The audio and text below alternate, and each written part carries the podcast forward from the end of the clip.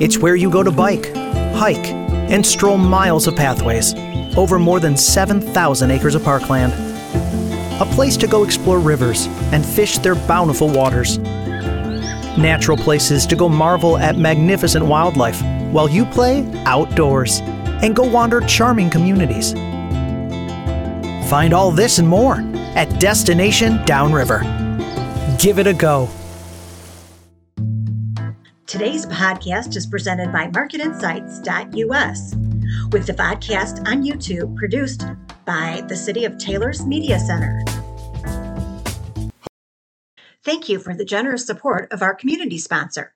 When your destination is beyond downriver, let Martenson Family of Funeral Homes help you and your family. With locations in Trenton, Allen Park, Mabee, Rockwood, and Monroe, their staff is available 24 7 at 734 671 5400. For more information, visit martenson.com. Thank you to our team sponsor, Allegra, Marketing, Print, and Design. Let Allegra assist you with your print, mail, design, and signs. Located in Wyandotte, Michigan, or call 734 284 5330. Welcome to Destination Downriver. I'm your host, Karl Ziomek. Last August, the Downriver Community Conference was awarded a $1.6 million grant from the Economic Development Administration for the Downriver Riverfront Community's Economic Recovery Implementation Project. The purpose of this grant is to help strengthen economic development in the region following the closure of two DTE coal fired power plants along the riverfront, especially in the five communities located between the two plants. River Rouge, Ecorse, Wyandotte, Riverview, and Trenton, combined with the Jefferson Street corridor. The EDA award helped Destination Downriver get the attention of our local NBC affiliate, WDIV, who ran a report underscoring the importance of this issue. This project offers technical assistance and matching grant funds for small businesses that were negatively impacted by the closure of the two power plants or the coronavirus epidemic. This program is being operated by the University of Michigan's Economic Growth Institute in partnership with the DCC Economic Development Department. The DCC has developed a strategy for brownfield sites along the Detroit riverfront corridor stretching between the two plants. This strategy will, will reduce uncertainty in these sites and heighten redevelopment possibilities. Okay, back with us today on Destination Downriver, our panelists, Jazmine Danci, uh, Economic Development Administrator for the Downriver Community Conference, I got that right, uh, and John D'Addona, the Brownfield Program Manager, who obviously, when we're talking about what we're talking about here, has his work cut out for him, correct? Yes, I do. Yeah, exactly. Jazmine, uh, you before you went to the DCC, you were in Romulus, if That's I'm not correct, mistaken. yeah, Tell yeah. us about your background. Sure. So I've been with the DCC just uh, just less than a year now. I started last December. Um, but prior to that, um, I did a little bit of time with the Greater Romulus Chamber of Commerce there as executive director. And then prior to that, I was with the City of Romulus for seven years, um, doing community and economic development and communications. Um, but I also have my bachelor's and master's degrees in environmental sustainability. Oh, really? From where? But my bachelor's from Bowling Green State and master's from U of M Ann Arbor. Oh, okay, very good. My Yeah. wife Go uh, has her MDA from Bowling Green. Oh yeah, Uh, Falcons. so yeah, there we go. Yes. Uh, John, what about your background? Tell us a Yeah, little well, I've been uh, a consultant for about 45 years. Uh, I've been in the Brownfield Program Manager now for three years. Was originally a consultant to DCC uh, from about 2007 up till when I started as a Brownfield Program Manager. Uh, graduated from the University of Michigan with two engineering degrees, um, and been in the Brownfield program since its inception in the uh, mid 1990s. Okay, fantastic. Well, let's just jump in at the deep end, and you guys can just answer as I as I throw these questions out. Let's start with the main goals that have been laid out for this major initiative along the riverfront between those two uh, DTE plants that are going down. Uh, talked about create uh, and uh, create and staff a regional economic development office. I'm going to have you address that, Jazmine. The the DCC's always been that gigantic uh, government support group Yeah. downriver. Uh, how does that fit into your job here and staffing it and creating this department? Sure, just a, a little bit of background. As you mentioned, Karl, yeah, the DCC has actually been around since the late 1960s. It is the oldest interlocal agreement in the state of Michigan, actually, and it started through Downriver Mutual Aid. Um, and then another 10 or so years later, it evolved into the Downriver Community Conference. Um, and actually had uh, you know economic development as one of its primary goals in the early days, um, and then just over the years, uh, you know, funding changes and things, um, the ec- the true economic development role um, and department really morphed into concentrating more in, in John's program, the Brownfield. Um, so we didn't have um, an economic development department at the DCC, um, you know, very recently at all.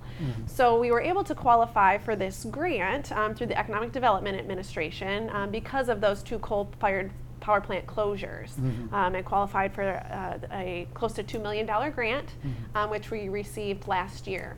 Um, so that, that allowed us to then create this regional economic development office.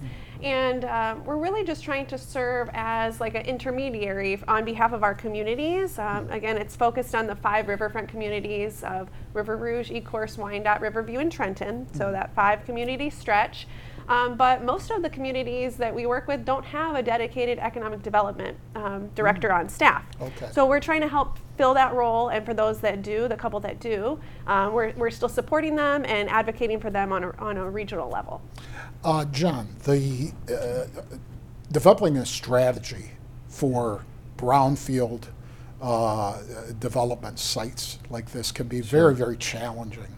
Can you address that? Yeah, it, it can be challenging. I think we've had a, a very um, successful brownfield program since 1997, and so we developed a process where developers and communities could bring sites to us, but they it's been limited. Uh, We're kind of in a reactive mode where we have to wait for the projects to come to us. So one of the uh, thoughts we had with this EDA grant was to make this more of a proactive process and look at holistically a little bit more in communities rather than one site at a time, like a gas station site or a coffee shop or something like that. Those those are all important, but we looked at this as an opportunity to do some real deep dive planning to how we can catalyze some of these areas and these larger sites, perhaps to get them more site ready for developers because they're so um, they're intimidating to developers. There's there's risks involved, there's time involved, and those are things that you know developers don't like. Uncertainty.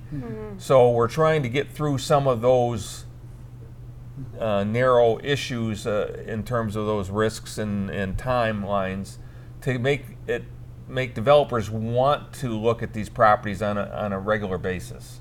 So it is a little more challenging. The sites are larger.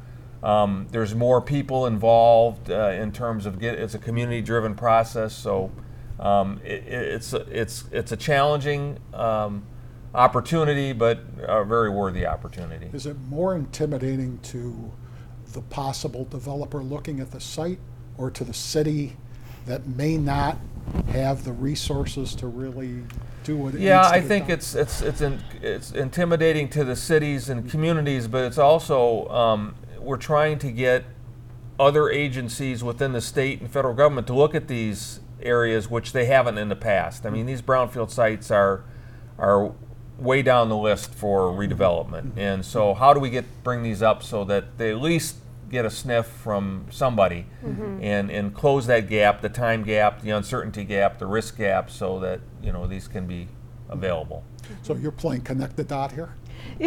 trying to yeah. yeah yeah, and i mean to john's point if you look at the landscape of downriver we are rich in brownfields you know so it really um, we, we're trying to um, really you know make the case to take advantage of this um, and yeah you know make the case for the developers but also um, yeah like like john said the other you know state and other uh, entities that are you know incentivizing these developments to look, uh, you know, look in this area um, and and not necessarily, you know, c- they c- they don't compare to the open green fields, Right. you know, old farmlands and things. You know, it's it's totally different. Um, but I think where we do have the advantage is that we, we have infrastructure in place. We have a, a rich um, workforce lo- locally, you know, so it's not like plopping something out in the middle of nowhere. We have these other support systems here that can be worthy of development. We just need a little bit of help.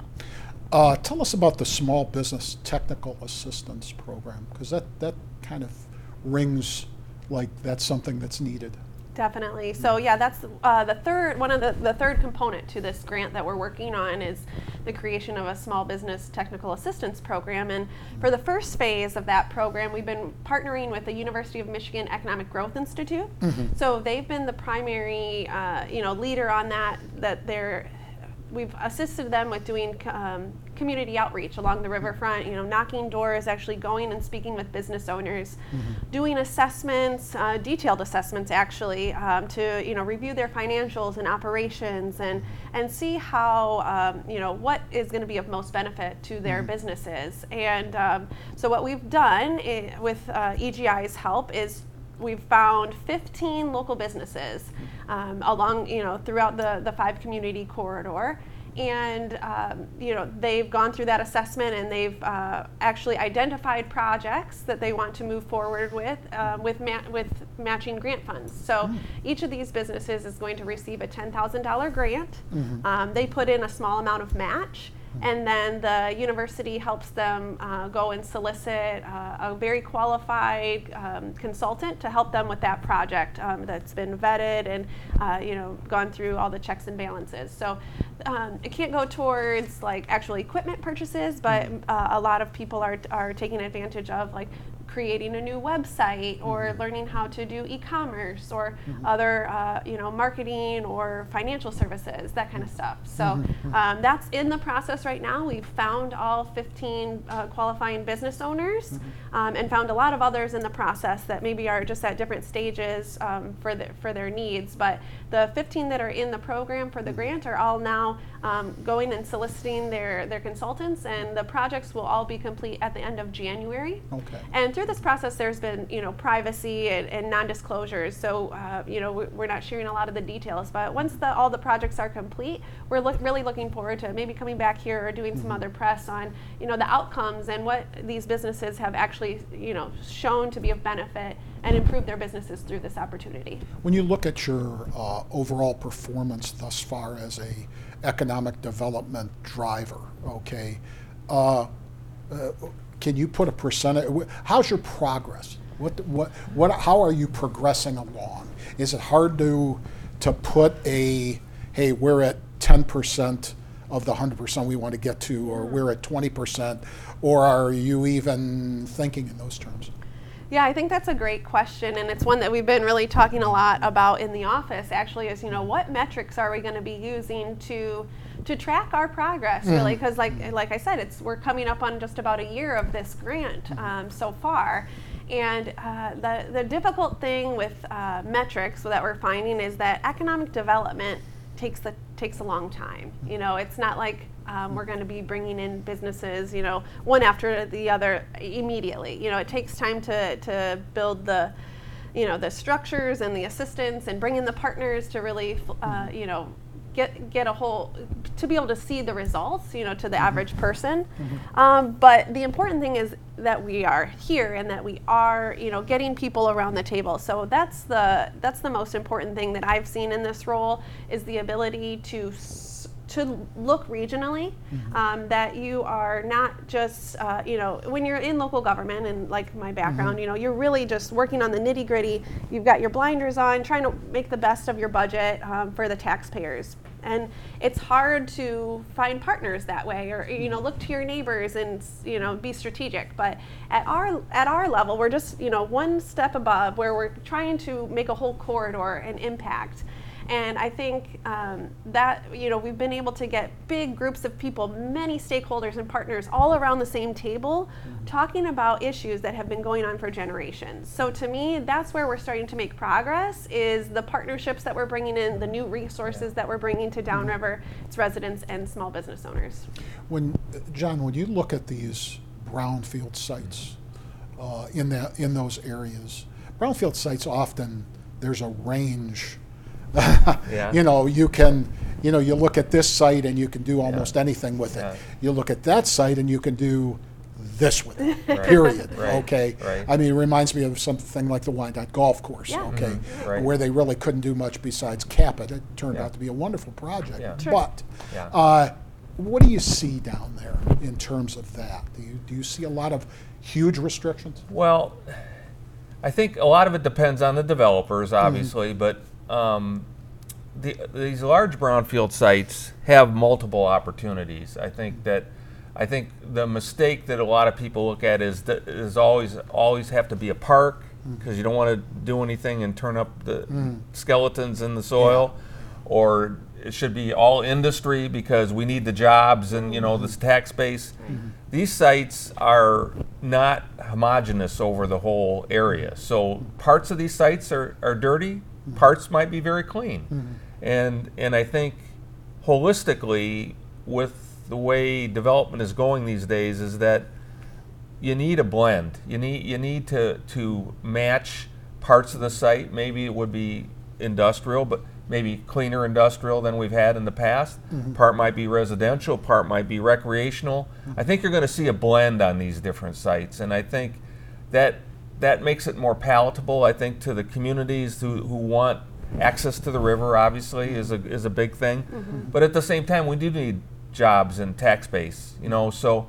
I think that you're not going to see the old days like you're just going to see one industry on a 200 acre site. It's just it's not going to happen. You're going to have maybe uh, ribbon parks going through an industrial mm-hmm. Mm-hmm. complex or things like that. Uh, and I, I see that as being um, uh, more feasible than than just going in one direction where the community wants one thing perhaps and they they're really dug in but maybe that's not feasible to make it all one thing. And the same thing from the industrial perspective maybe it's not feasible to make it all industry. You need to have quality of life people moving into the communities that also want these jobs. It's it's, it's going to be a blend I assume that uh, because there's been a there's been a great desire to kind of have for the public to recapture at least portions of that riverfront sure. because forever that riverfront was dominated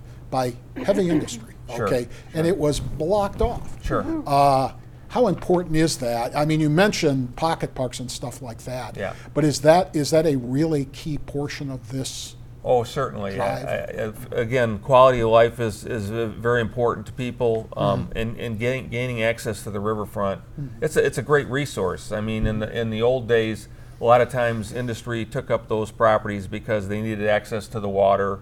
Mm-hmm. You know, they had shipping coming in, and some of that still might be used for that. But Mm-hmm. nowadays, those sites have been so encumbered that people like the power plants for instance nobody's walked on those sites except the workers for you know 50 75 100 years and so how do we get those properties um, more available to, to the public and and I think there's there'll be ongoing discussions about that as we work with uh, owners of those properties, developers who want those properties. Um, and most developers on brownfield sites, the ones that have experience, realize that they can't do what was done in the old days because there's so many processes. They got to go through mm-hmm. zoning, planning, and if they're looking for brownfield incentives, they have to get approvals from the local communities. And if mm-hmm. they're only going to put in what was there in the past, mm-hmm. the public's going to stand up and say, "We don't want that anymore." So they're going to get stymied. They may buy a property and then they can't do anything with it. So there, there's a lot of. It's going to be more of a community-driven process than it's mm-hmm. been in the past, where the industry has just come in, bought everything, and done what mm. they wanted. Jazmine, oh, go ahead. Oh no, I was just going to say to that point is that mm.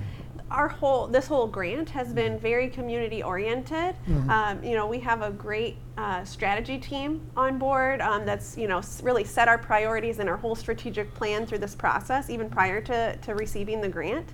Um, and so I feel really good about you know the people that are at the table and you know th- they're they're residents, they're they're city administrators, and they're really vested in this process. Mm-hmm. And um, you know that is what's guiding us. You know that's where we get our marching right. orders from. Uh, you know through through every step, we make sure to have uh, in-depth community engagement uh, as as a piece of that. So it really is important. Yeah.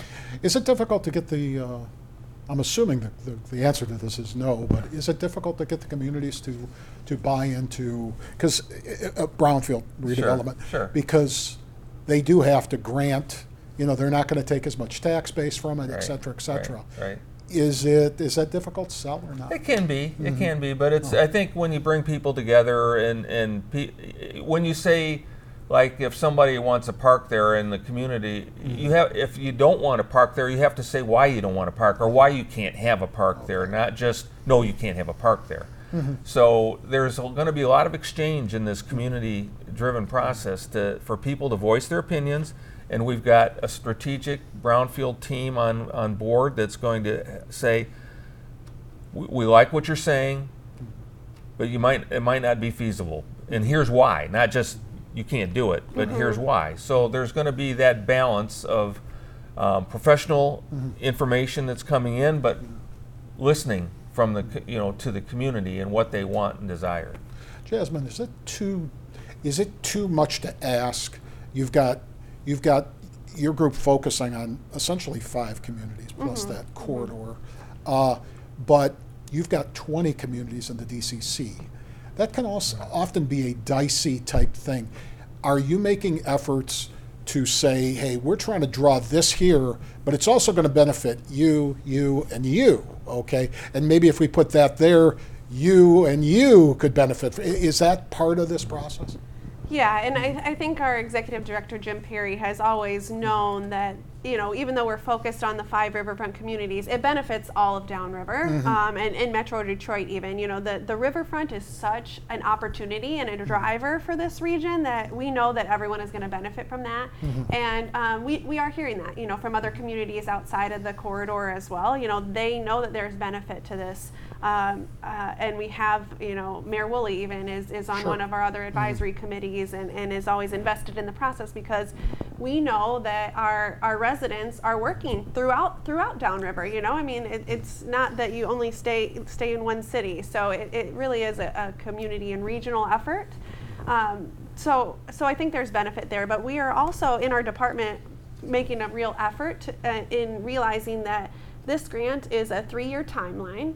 Um, we know that there's an end date for that, and our goal is to use this as kind of a test point and to, or a trial period, if you will, um, and then be able to seek funding in the meantime to then go and expand our services for our economic development office to all 20 in the downriver area. Um, you know, at the completion of this grant, that's our goal.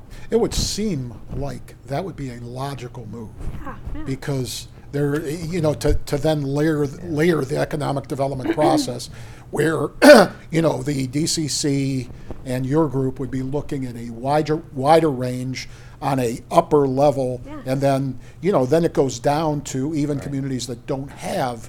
Uh, economic development offices or, or a specialist or anything like that. It would seem like you could tie that Yeah. together that way better.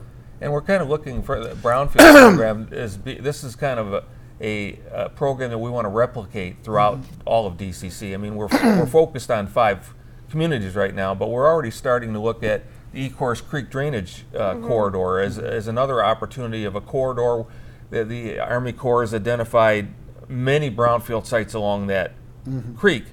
And, and, and, and the drainage uh, the drainage corridor. So th- we could easily expand that to the communities that are going east and west out, you know, away from the Detroit River, as well as you know just other centers of um, opportunities on brownfields. So this is we're looking at this as a replication of a, of a process that we can use for years to come. Do other entities factor into this, uh, into your conversations? I know we just had the, the, uh, the Windsor Detroit Bridge Authority in here talking about the Gordie Howe Bridge. Mm-hmm. A couple months ago, we had John Hart again here talking about economic development, and he was very much, you know, he is an environmentalist at heart, but a lot of his talk was focused on bringing together business right. Yeah. and that economic, you know, a, as an economic driver, Mm-hmm. but with the environmentalists to, to, so that there would be a share of the riverfront. Do you do you see that? Is that uh, do you, do you see a lot of definitely. that going on? I think one of the things w- that we discovered when we went after this EDA grant is there are a lot of other groups that are doing similar things, and there's so much money out there. And what we didn't want to do is we didn't want to duplicate what other people were doing. So we got SEMCOG working on uh, climate change and resiliency issues. Uh, we got the Detroit Regional Partnership that's looking at large sites that they want to to uh, bring redevelopment to. So we're throwing more of the brownfield picture into their arena a, a little bit more. There's so many groups that we didn't even understand and we didn't have those close relationships with when we went after this grant that now we do. And so we're not stepping on each other's toes. We're, we're, we're all working together. We're supporting them. They're supporting us because collectively it's going to bring more funding dollars into the into the area. And so that's been a real revelation as part of this whole process. Do you uh, do you work at all with uh, with our friends across the border in Canada? At all? Uh, probably not on this project because this No, project not necessarily on this project, but we we've sit, sat in on um, some of the bridge discussions because we understand like the bridge is a big focal point for economic development, and in fact, I'm writing a grant application to EPA right now that reminds them that we've got a bridge coming in. There's going to be a lot of commerce going on, and downriver is going to be kind of a gateway to the bridge. Mm-hmm. And so you weave those stories into these funding opportunities, and, and people sit up and, and, and understand that there's more to it than just what might meet the eye. Have you guys have you guys written out a timeline? Where do you where do you expect to be? Obviously, you want to be somewhere very specific in mm-hmm. three years, mm-hmm. okay? But when you look out five years, ten years, what do you see? I know that's a difficult question, but Yeah, I think uh, you know it's it's part of our our strategic planning process. You know, I mean, we have uh, five key priorities that the communities told us this is what's important to them. Um, you know, it includes uh, quality of place, small business and large businesses, uh, marketing, even. Um, so there, we know what you know what the priorities are and, and the communities are shaping that as we go along. So the way that we are actually providing um, I guess, traction on our plan is through the creation of subcommittees and subgroups um, from our, our large strategy plan. We have uh, a small business plan that is dedicated just to the, cr- the creation of a strategy around helping and support small businesses. Um, we also have a, a housing priority group that, uh, you know, we're, we're convening um, this week actually to, to see, you know, how are we going to take this, you know, statewide and countywide housing plans and apply them to downriver? What do we want to see? Um, as far as development and uh, housing rehabilitation goes. Um, and then we also have two other subcommittees, one focused on parks and one focused on arts and culture. So, I mean, from that, you can see, you know, what the communities are, are working towards, you know, and, and quality of place really comes up a lot. So, um, you know, it, as we said, economic development takes time, um, but if we're, we're the important thing is that we're talking to each other, we're thinking regionally along the corridor, and um, I think you know other areas and other larger partners are starting to take notice. So I think that's only going to bring further investment into downriver. when when into, when when projects like this take place, and then you know the departments are developed like yours, okay. Uh, oftentimes, from a really local local level, somebody or somebodies step up, and they take and they start to take the lead or anything. Are you seeing any of that, uh, or is it too early? Well, I think um, certain communities take more of a lead. Certain communities have more robust, for instance, a brownfield program right now. Um, others are, are a little more challenged. They don't have the capacity, so we're trying to fill that capacity and get the, the word out. I think that for success in the brownfield, I think you're, what you're going to see is as we get, if we get more funding sources from mm-hmm. groups outside of just the environmental area. Mm-hmm. So if you get MEDC throwing in money, if you get the Department of Treasury throwing in money, if you get the Detroit Regional Partnership throwing in money, that's going to be, I think, a, a, a measure of success for us because we've for so long we've just been clustered in this working from EPA grants, okay, and mm-hmm. those are very narrow assessments, cleanup, and and again they're they're kind of we have to wait for people to come to us. I think with these other opportunities, if, as we get these grants with Ecorse Creek, perhaps, and some of the money that we're looking for from the Army Corps, if some of the if that money starts coming in, I think that you'll see the success because that's looking at the communities more holistically, not mm-hmm. just strictly on an environmental standpoint from the brownfields, but we can look at brownfield sites also for climate and resiliency. How can we redu- reduce flooding in the neighborhood next door to a brownfield site? Well, maybe the brownfield site could take some of that water somehow out of the basements of the next next door neighbors. You know, mm-hmm. so we're looking for solutions holistically like that, and those won't come from necessary EPA. They might come from SEMCOG or they might mm-hmm. come from the state of Michigan. So a, a good part of our measure of our success, I think, is that these other groups are going to really buy into what we're doing. Interesting. Very, very interesting. So, uh, are you guys enjoying this? Yeah, absolutely. Oh Yeah, yeah, I'm yeah. having a lot of fun. Yeah, a good time. You, you, what, between now and the end of the year, what's number one on your hit list, Jazmine?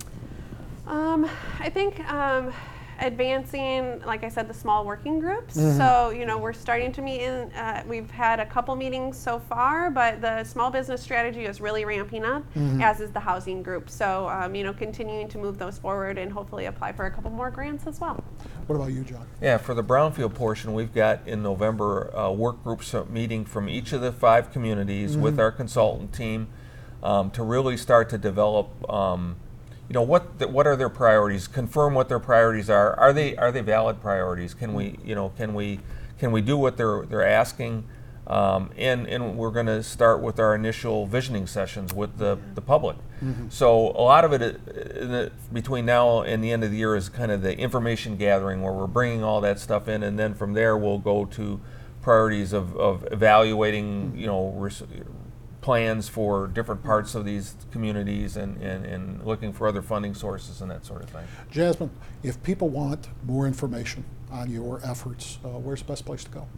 Um, well, you can always email us at economicdevelopment at dccwf.org. So that is our general mailbox, and, and we, we monitor that. Um, so, but um, you know, our offices are housed at uh, you know the DCC uh, in Southgate.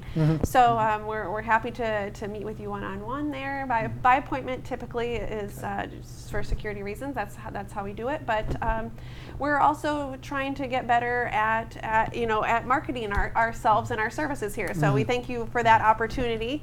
Um, but uh, those are a couple of the best ways to find us, I think. Well, fantastic. And Yeah. we will leave it at that. Great. Thanks so much to our DCC guest panelists today for spotlighting the progress being made and the plans being laid for a very bright downriver future. I'm sure we will catch up again.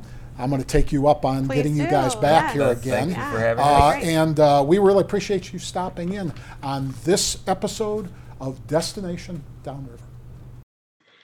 Thank you again to our sponsors, Martenson Family of Funeral Homes and Allegra Marketing, with a special thanks to our production partners here at the new Taylor Media Center. Thanks for listening and watching.